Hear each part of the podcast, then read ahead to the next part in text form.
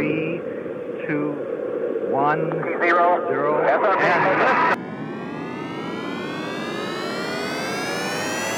It's one small step for man, one giant leap for mankind.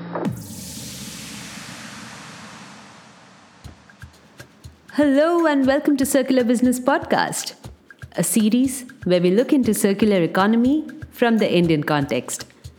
I'm your host and host, Sri Priya Sridharan, and today we have Sam Baker from Walk to COP26. In case you're wondering what COP26 is, well, it is the 2021 edition of United Nations Annual Climate Change Conference. It is an event which many believe to be the world's last best chance to get climate change under control. I'd recommend you to listen to episode number 72 of Circular Business Podcast in case you want to freshen up on the basic details and agenda of COP26. Coming back, Walk to COP26 is a project led by Sam Baker. A project that involves six climate conscious individuals who will walk 500 miles on foot from London to Glasgow, engaging individuals and groups along the way on climate change conversations. They plan to explore their perspectives on the impact of climate change, its urgency, their sense of agency, and their appetite for taking action. Through their journey and events, they aim to create awareness. They wish to trigger the right blend of individuals as well as collaborative action by bringing together stakeholders from national and local governments, businesses, as well as the civil society. Sam has spent almost 30 years with businesses as a consultant. Since 2015, he has focused on the intersection of business, society, and the environment.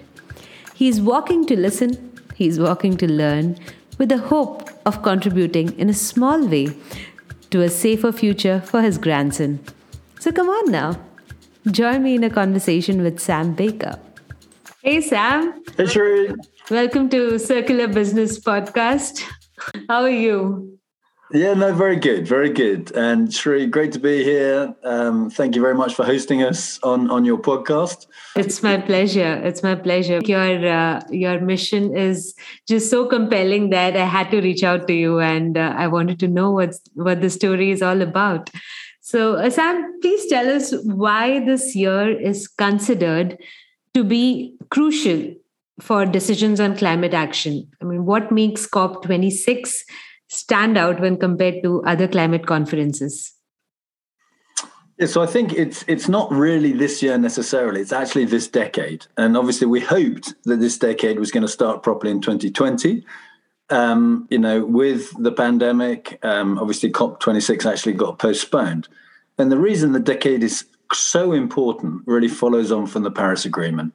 So to achieve, you know, well below two degrees of warming by 2050 um, we really need to halve emissions in this decade. Mm-hmm. And and you know, getting that um, you know the pathway to, to emissions is really important. So we've got to make progress this decade. And and I think um, you know we were hoping, obviously, pre-pandemic, perhaps to have a strong COP. Um, to get the nationally defined contributions. So this is five years post Paris. So this was an opportunity, or indeed a, a an imperative for all the contributing nations to upgrade their nationally defined contributions, so their targets effectively for keeping within the Paris Agreement. And so we were hoping for that last year. Obviously, it didn't happen. It's been postponed to this year. And yes, there's been some progress. Um, yes, there's been some um, limited but positive impact on emissions through the pandemic and to the change in behaviors that we've seen. But none of this feels um, like a really solid foundation to the to the challenge of halving those emissions this decade. So it feels like this year, you know, we've really got to say, okay, well, we've got our arms around the pandemic. Many of us are still suffering, but at least it's it's more of a known quantity. Yeah, we've got to work with it now. We can't just divert all focus to, to, to quashing the pandemic. We've got to work with it. So we've got to go back to the really, really important priorities. And of course, one of them right at the top of the list is climate change and reducing emissions. So I think now, with that understanding, Um, you know, we're now a year late. Um, you know, we've seen increases in emissions, or certainly a, a bounce back post the pandemic sort of dip. Um, we, what we need this year is then a really strong set of national commitments, and then we need the sort of rules whereby those then commit those those commitments get enshrined, they get monitored, and they work cohesively across nation states. And I think it starts at the top. But I would also say that that over the last two years, we've seen a massive rise in the in, in the recognition that this is crucially important to other stakeholder groups. For instance, business, but also communities, local authorities, local policymakers.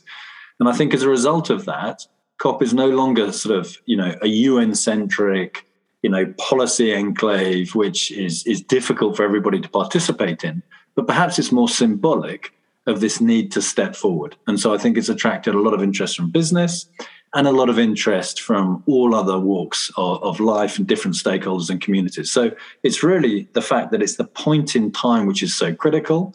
But of course, also COP itself is you know the authority really on our way forward because it is all the United Nations nation states, and as a result of that, you know the the tone set by those nation states is critically important. Everybody can, can contribute. Everybody needs to contribute, but we do, of course, need strong national policy as a foundation for moving forward against this huge challenge that we face. Wow, that uh, I think you put it so well, and I, I'm sure a lot of us now understand it a little better. Because information around COP26 is so scattered around across platforms and it even for me initially I, I just found it really difficult. Like how does a common person like a lay person understand what is really going to happen out of this this this whole conference and how it can really scale up the impact? So that uh, that brings me to my second question of your project which is walk to COP26. A, when I went through your website, the plan of action is seems really physically grueling because you guys are going to walk 500 miles. Like that makes it for uh, 20 miles per day. That's that's fascinating. So, what what inspired you to take this specific action of walking from London to Glasgow for 26 days? And um, how how did this idea germinate? Um, so, so I think a couple of things. So my background is business. Um, I've you know spent decades of business, and I've spent you know a relatively short amount of time recently, sort of two to three years, thinking about climate change in business, and prior to that, thinking more broadly about the sort of purpose of business and the role in society that business plays. So that's my backdrop, and I think part of that is an understanding that, of course, you know, business has a huge role to play for many, many different reasons. Um, but it is a systemic challenge, and so of course, business a business cannot operate on its own. It's got to got to operate with its business partners, with the communities it serves and interacts with, but also with government and government policy. Um, and I think that that bits of business are typically reasonably good at that. You might have a CSR department talking about talking with community. You might have a you know communications and policy unit talking with the government. But actually, you know, the level of collaboration and interaction required to address climate change needs a massive step forward in terms of sort of broader collaboration by business, but also with those other stakeholder groups. Mm-hmm. And I think sort of my previous work is, I guess, has really sort of brought it home to me that that conversation needs to be richer, more engaging, more interdependent, more involved, more collaborative. And I suppose part of the walk was really just to, if we put the physical side thing to one side, I think what I wanted to do was to have some sort of initiative, which I guess really did two things. One was to bring me in contact with, or or give a voice perhaps to people who aren't necessarily in the climate tent. Mm-hmm. So you know, I was thinking, how can I get outside of my own tent, you know, which is sort of climate and business, and actually begin to, to speak to people from all different sort of walks of life, with you know, playing different roles um, you know, what do they really think about climate change? How important is it to them? Do they have agency? How are they, you know, how are they thinking about this going forward? So I think that was one desire.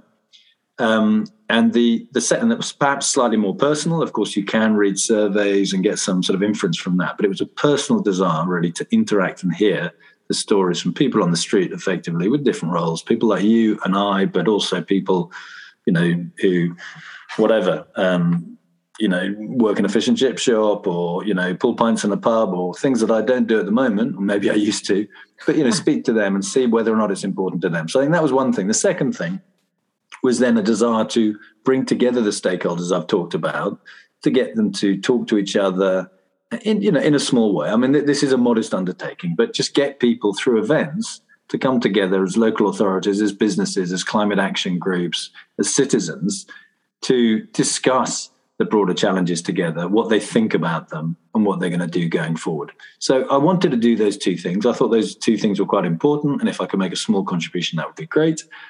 Um, and then the mechanism of a walk was um, was very attractive because you know you step out effectively of your daily Zoom calls and your you know your Outlook diary and you know your massive to do list of doing X, Y, and Z and administrative tasks, and and mm. really it's an opportunity, I guess, to um, first of all, to bump into lots of different people.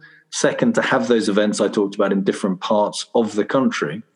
Um, and then, of course, it was also the idea that that it's actually um, quite an exciting sense of progression. You know, you're moving from London up to Glasgow. You know, we're putting kilometres on the clock, and so I, we'll get that sense of progression. We can communicate that sense of progression together with the stories we hear about how people are acting against climate change, and hopefully that becomes, you know, a, a an interesting contribution to um, the level of engagement that people both do have, feel, and want going forward. Mm.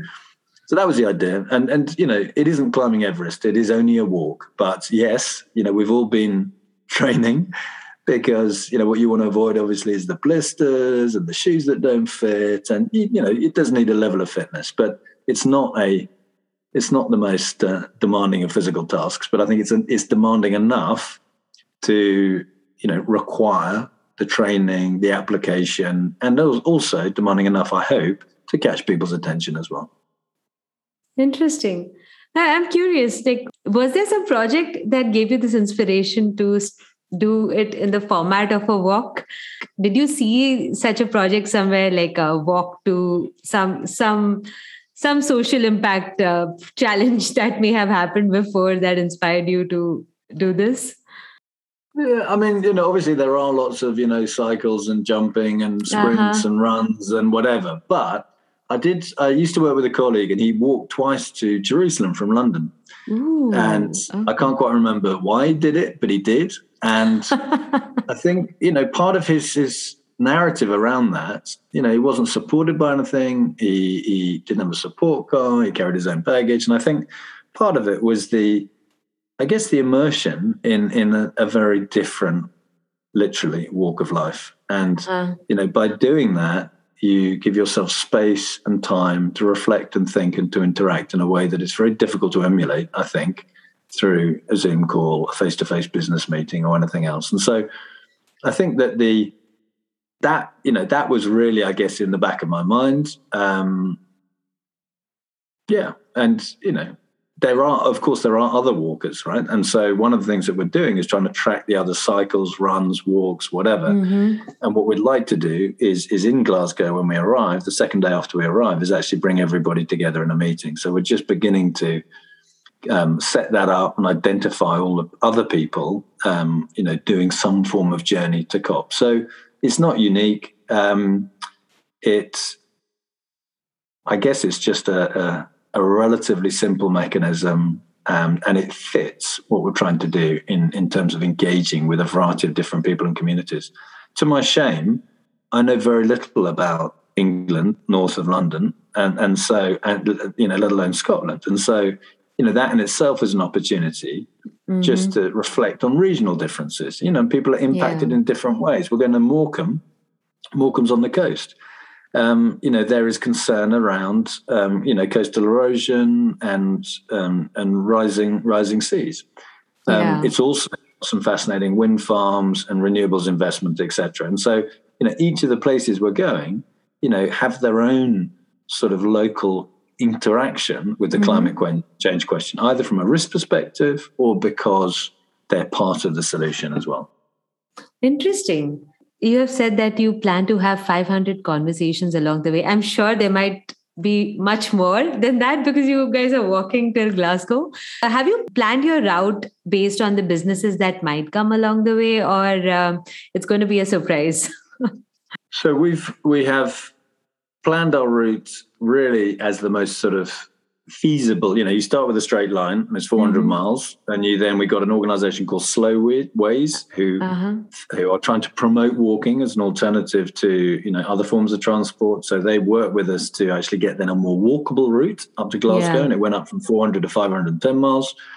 Um, so the route is planned on that basis, but the so the interactions, the face-to-face, one-to-one interactions, are us bumping into people, asking people to talk to us, you know, dog walkers, you know, people in hotels, whatever, whoever we encounter on mm-hmm. the way mm-hmm. up. Yeah? And the awesome. structure of those conversations are, are, similar to the questionnaire that we have on our website. And, no, and so the structure of that is really asking people, you know, how they experience climate change at the moment. Does it have any impact on them, on their mental health, on their, you know, yeah. insurance on their property, on their schooling, whatever else?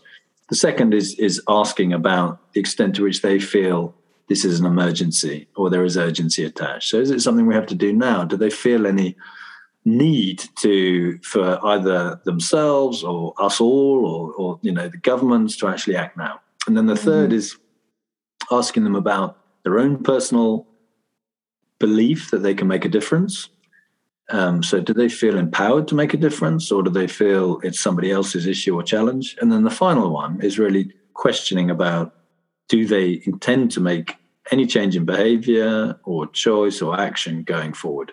So that's that's how we're trying to structure those conversations.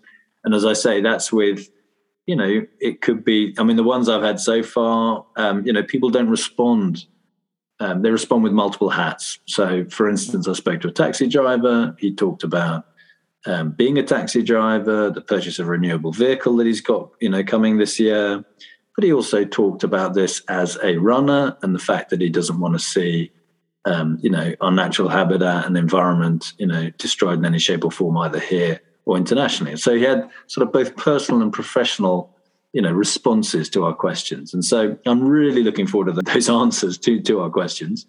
Um, and we'll capture that as we go and hopefully that then will build as a story as, as we move up the walk.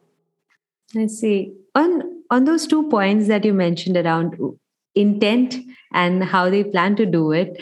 You know uh, sam between 2014 and now like 2014 was a uh, year when I, I, kind of became a little bit more climate conscious. And since then i've had like so many conversations around uh, climate change and just the frequency of it has now increased. And one stark observation across all those conversations with diverse set of people i've noticed that most of them are inclined towards taking climate action. They are inclined towards leading a environmentally friendly life.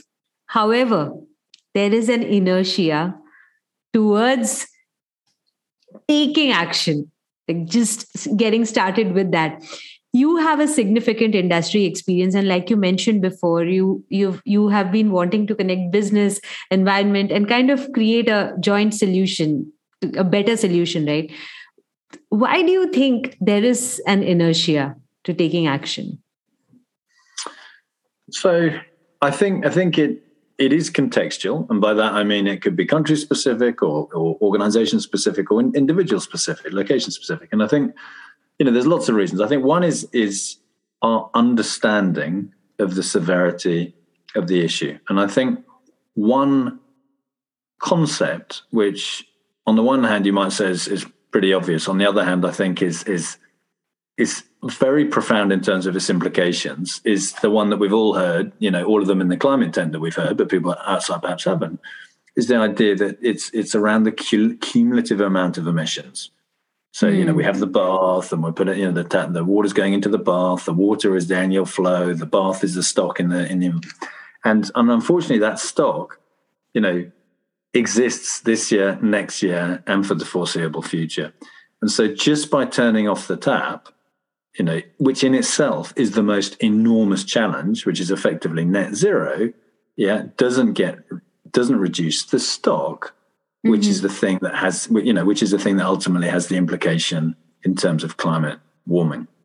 So I think, you know, because if people think, okay, all it really requires then is two to three years of really severe action, sort of now or sometime in the future, then, you know, you can see that people are like, well, you know, well, why don't we wait until, you know, there's policy in government and people really get serious about it and then we can just turn it off, as opposed to think, oh my goodness, this is a this is a huge issue that we've all got to contribute to. So I think I think there's a sort of piece around education and education both at the top level, which is is what is this? You know, what is the implications of this on the world?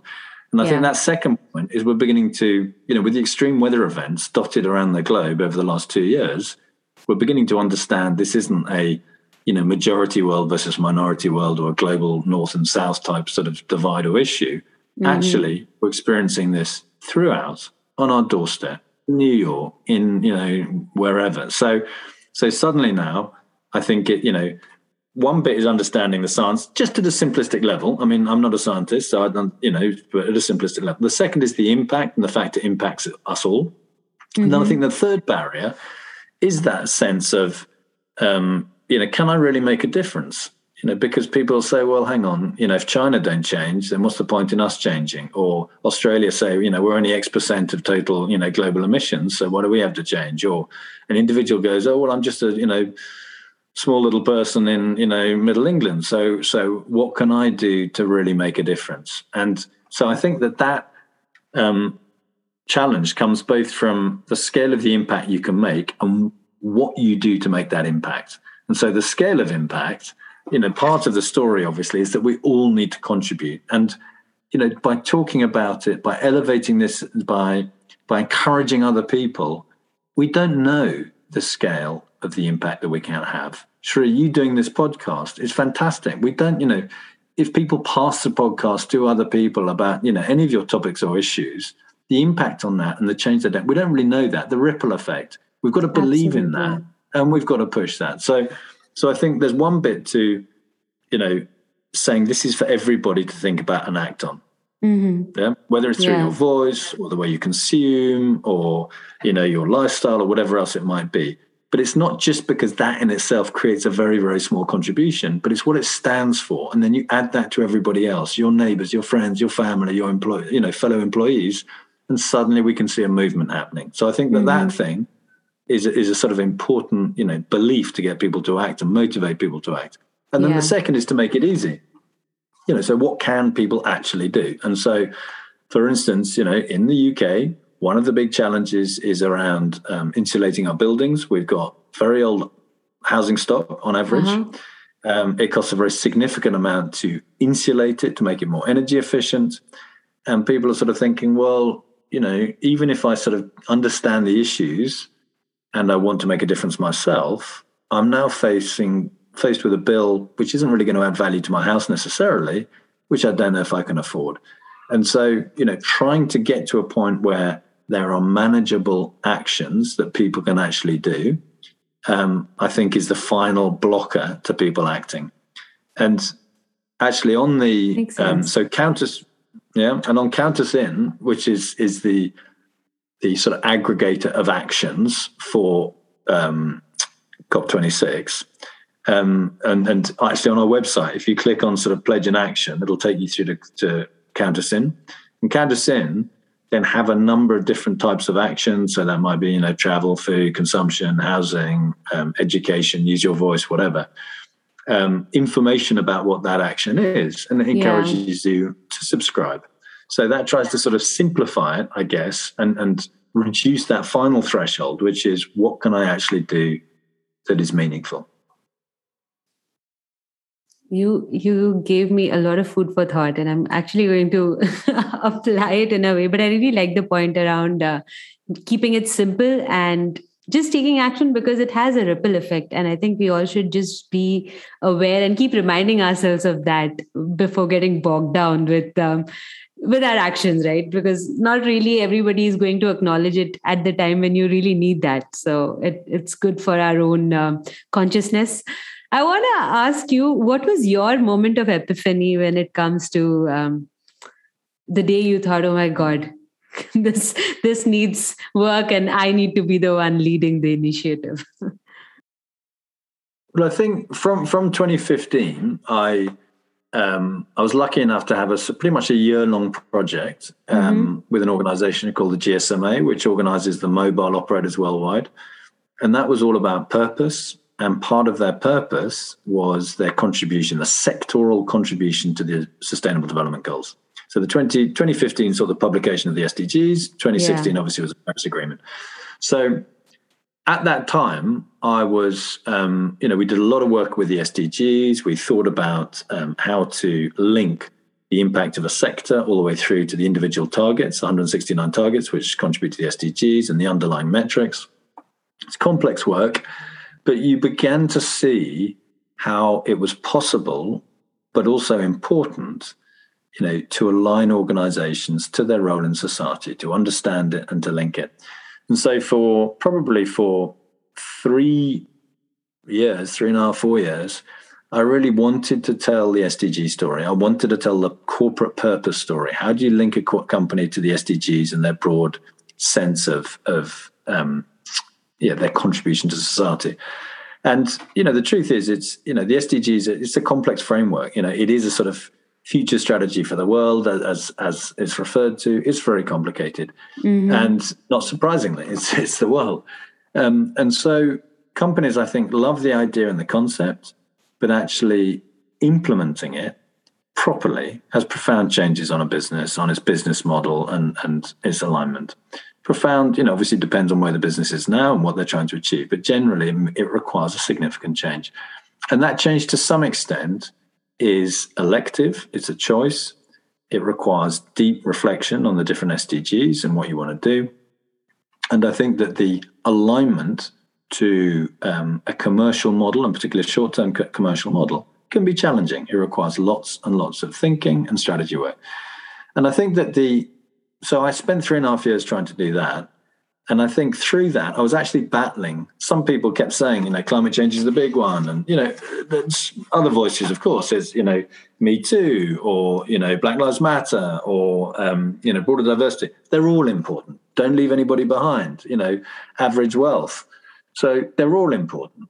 And some people, though, that the noise of the climate change lobby, I guess, was coming through stronger and stronger. And I resisted it because I felt, no, you know, we've got to be true to the SDGs. The SDGs don't really prioritize one above the other. But it became, as I educated myself, I guess, then I think two things struck me about climate change. One is, you know, it is a it is an existential challenge. I mean, that's what you know. That's what it's been referred to as so many times. But it is, and It's mm-hmm. upon us. It seems to be upon us. And not only that, but it seems that this is a, you know, a whole world, whole system issue and challenge, and it's heading fast in the wrong way. Whereas some of the other things, like, you know, average levels of poverty before the pandemic, we were actually doing, thanks in part to China, we're doing actually very well against that. Levels of vaccinations, etc. You know, so there was some positive um, characteristics around some of the other SDGs, also negative, like non-communicable diseases, but generally there's some positive positive traction, better awareness, and it was building. I think the climate piece is, is the piece which it feels like it's going potentially fast in the wrong direction, or at least static. And static, if we remember the bath analogy, static means that in annual inflow is the same, which means the mm. bath is hmm. filling up, which is, means we're going backwards. And so I guess it was the enormity of the issue, but also the fact that this is it's an easier thing for companies to understand what to do about it because it's a mega trend. It's not an elective choice. You can't choose not to engage in this debate anymore. If you're a yeah. big organization, you can't stand aside and go, well, actually, you know what? We've chosen diversity of our people. We're going to focus on our contribution to world diversity and we're not going to do anything about climate change. Can't do that. It's too important. And so, you know, rather than an elective choice of business, it's really a mega trend and a mega trend that the organization has to respond to in order to thrive in the medium and longer term. So I guess that, you know, and all of that came around, I guess, sort of two to three years ago when I realized actually there is one amongst equals here across the SDGs. And yes, of course, there's lots of interdependency with all of the others, you know, the just transition, the fact that, you know, some of those climate impacts do hit the, mm-hmm. um, you know, the least well off. Um, but secondly, yeah, the fact that actually companies can do and need to do something about it without getting confused by sort of you know reassessing what it is that they really need to stand for in the world. It's actually whatever you stand for you've still got to think about climate change and do something. So that was the second thing. And the final thing was realizing the lack of understanding and knowledge both for sdgs and indeed for climate change. So i walked around i haven't got it with me but i walk around with my sdg badge, you know, which show, and, and everybody asks, you know, three, four, five years after the SDGs are published, what does that stand for? And I say the SDGs. And say, what are they? And it's so disappointing. You know, it's so profoundly disappointing. And when we get to climate change, I think we're all significantly more educated than we were. We understand it better. There's so much more media. There's so many more stories than there were, say, two to three years ago. But two to three years ago, we were still, I think, as a layperson, as opposed to an expert, we were still massively ignorant about climate change, the science, its mm impacts, where those impacts fall, and what to do about them.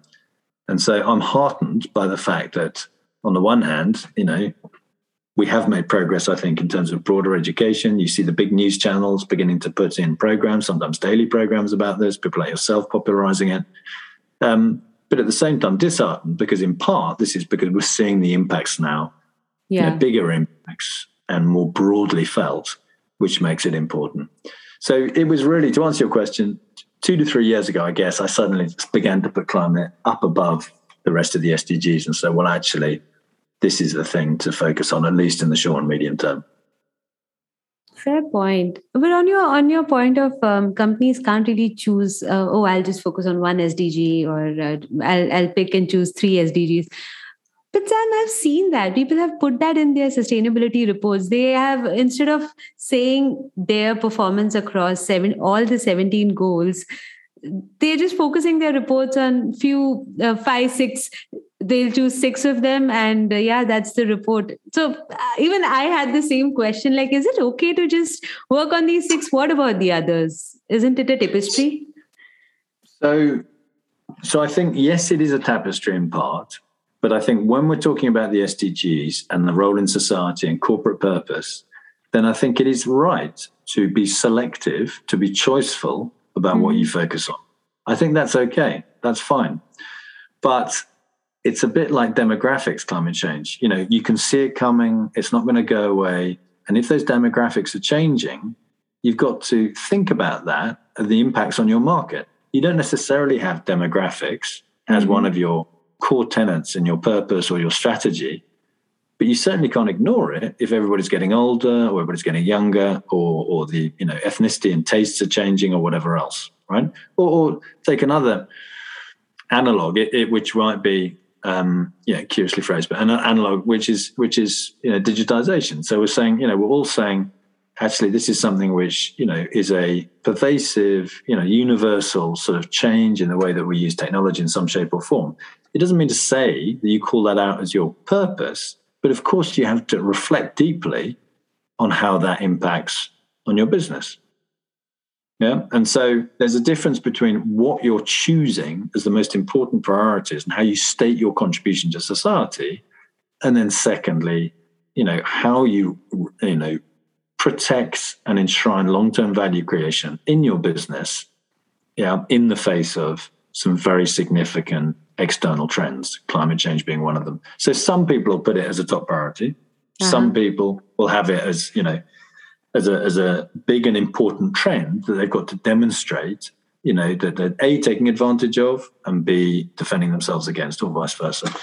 So i think it's perfectly okay to have a small number of sdgs I, the question whenever i see that on a bit of paper is how deeply have you gone into those sdgs do you understand what they actually you know do you understand them at target level? Have you thought about the metrics? Have mm-hmm. you really engaged your business in order to change or, or to to have you really understood the impact that your business has on those SDGs and then how to optimize for it? Because it's not enough just to say, you know, have your business here on the left, have your scorecard of SDGs on the right and go tick, tick, yeah, we contribute to that, we contribute to, you know, we employ people, Oof, we contribute to wealth. Oh, you know, we promoted, you know, women to our board. Oh, you know, gender diversity. Not enough, not good enough. So the question yeah. is, is, what are you trying to achieve and how are you trying to do that? And the final point I'd make is when you see those SDGs sort of ticked and crossed or, or whatever, you rarely see the negative impacts. And that's really important. So when people think about their impact on the world, they've got to think about the negative side as well. So if you're a food company, um, you know, you're feeding the world. That's fantastic. You know, that's a fantastic purpose, fits nicely into the SDG framework. Awesome. But unfortunately, you're probably, you know, highly dependent on, you know, a farming supply chain, which is a massive use of nitrates, mm-hmm. which is a mm-hmm. huge, you know, it has huge implications on biodiversity if it's not controlled and constrained properly.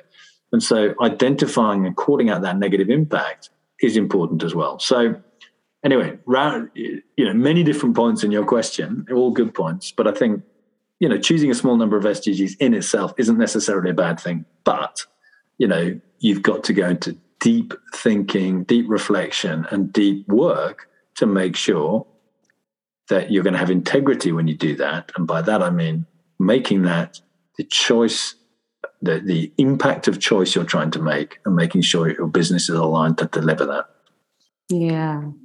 I like that. I like that how you mentioned of um, also being aware of the negative impacts because especially if it's a brand of it's your favorite brand and you just want to see how well they're doing it's it's more like you're just trying to see oh i'm so glad they're doing something sustainable that something needs to be removed and i think people just needs to people need to look at situations just the way it is and probably then act upon it. That's a good point. Thanks for that thought.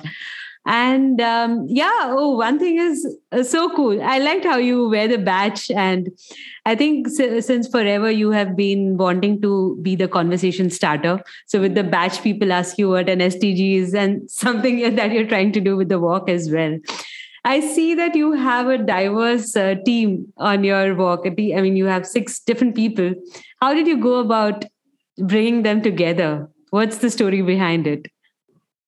So it was um, it was it was sort of partially serendipity because I guess what you know in something like this, it's a um, it's a relative if you start long enough before the walk itself then people get excited about the concept without worrying too much about the physical activity. So you know to begin with you know there were quite a few people there were um, you know friends and colleagues um, and, but then even as we begun to put the walk together so two of our walkers so Hung Nguyen um, um, from Vietnam, who's worked for the BBC, and Rick Casale, who um, uh, was the founder of uh, carbon copy.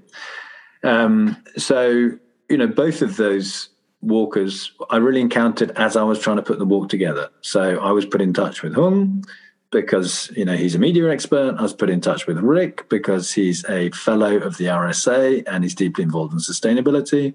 So as we got talking, they were like, oh, can I join? And so, you know, yes, they got added to the to the mix of six. So Three of the six I, I knew before, and who are colleagues or friends um, who I knew would be interested, and then two of the six are people I've met as I began to set it up. And you know, we've had people come and go. So of the six, you know, we probably started out with a slightly different mix, but I think for the last two months we've had the same six. Um, so yeah, I'm delighted to have have that team. Um, as you say, you know, different shapes, sizes, backgrounds, origin, sources, um, and that's a good thing. So very, very happy. And I think everybody brings something slightly different. Absolutely. I'm so looking forward to hear your stories from the walk because nothing nothing connects people more than walking and trekking and just I'm a sucker for conversations, and I think that that proves by the way I'm conducting the podcast. So I, I am looking forward to your stories. Towards the end of the 26 days, what impact do you plan to achieve or how do you envision this project to take shape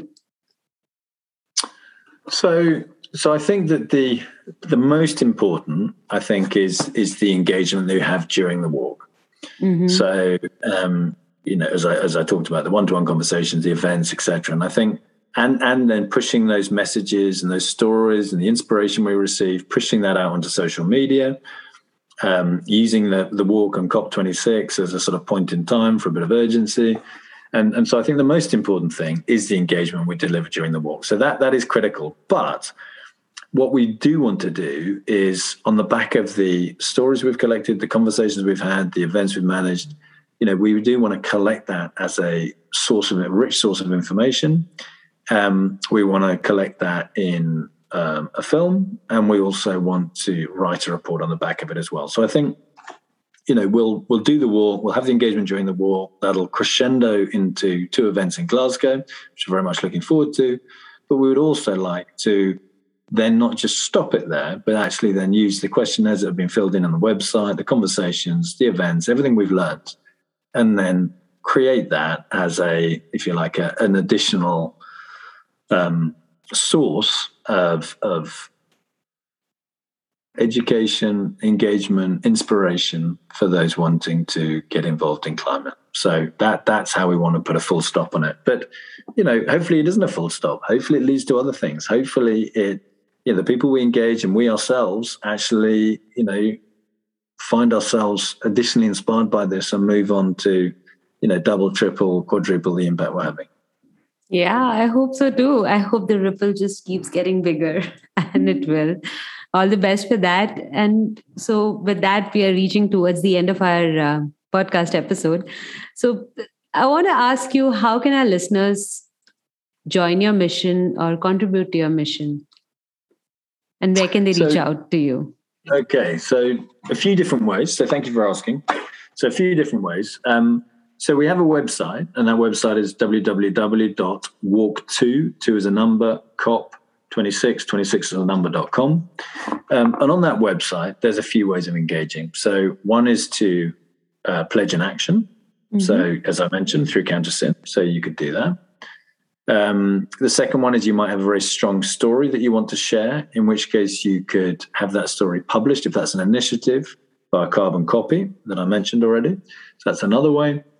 Um, the third is to fill in the questionnaire that we've got. And so you could fill that questionnaire yourselves, and that would contribute to this sort of aggregate, aggregate data. Um, there is a button there for fundraising. So we're still trying to raise a bit of funding for the film. So all the core expenses are covered by ourselves and by some key benefactors, but we've we are trying to raise extra money for the film. So you could contribute if you wanted to. Um, but to do additional ways to get involved, I think one is social media.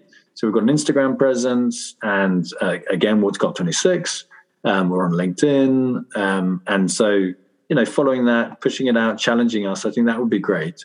And then finally, and arguably the most exciting way, is that what we are trying to do is on the last day of our walk, so that is the 1st of November, we have a 20 mile walk into Glasgow. And what we would love to do is to have groups, you know, small groups dotted around the world walking with us and maybe because of time zones, maybe not exactly the same time. I think you know we could probably do it so at least we'd in, we'd overlap with people in India, for instance, um, or overlap with people in the US. But I think you know to have some shared time walking the same distance to get us all on Clubhouse, for instance, having that conversation whether you're in South Africa, Tanzania, the US, India, whatever, I think would be really uplifting. Would be a fantastic yeah. thing to do. So keep an eye on the website for that um, Sri, obviously, I'm looking to you to organise the entire Indian continent. sort, sort that out.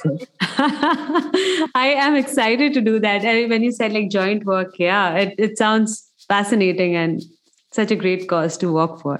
I will add all the links of all the websites that you shared to my show notes, and I'm sure few of our listeners will initiate walks in their own areas, including me. so we'll join you too on November 1st. So thank you so much, Sam, for joining us in this conversation. And we wish you all the best for uh, your project and your journey. Thank you, Sri. Thank you so much. Great questions. Uh, love the work with the podcast. Um, and yeah, really, really, you know, stimulated to see more engagement, more climate action, and so, all power to, to all your listeners as well in that regard. So, thank you. So, what are you waiting for? Go ahead and pledge your climate action right now. The links to the project are available in the show notes. Do check it out. Hey, and I want you to know that your constant support has been encouraging. Thank you so much for taking out time and sharing your feedback. I would love to hear from you about how you are taking climate action. So, would you write me an email? Or feel free to even send me a message on LinkedIn and Instagram The links for all of these are available in the show notes. I'm seriously looking forward to your response. All right, then, it's a wrap on this one, and I shall see you soon in the next episode. Thank you so much.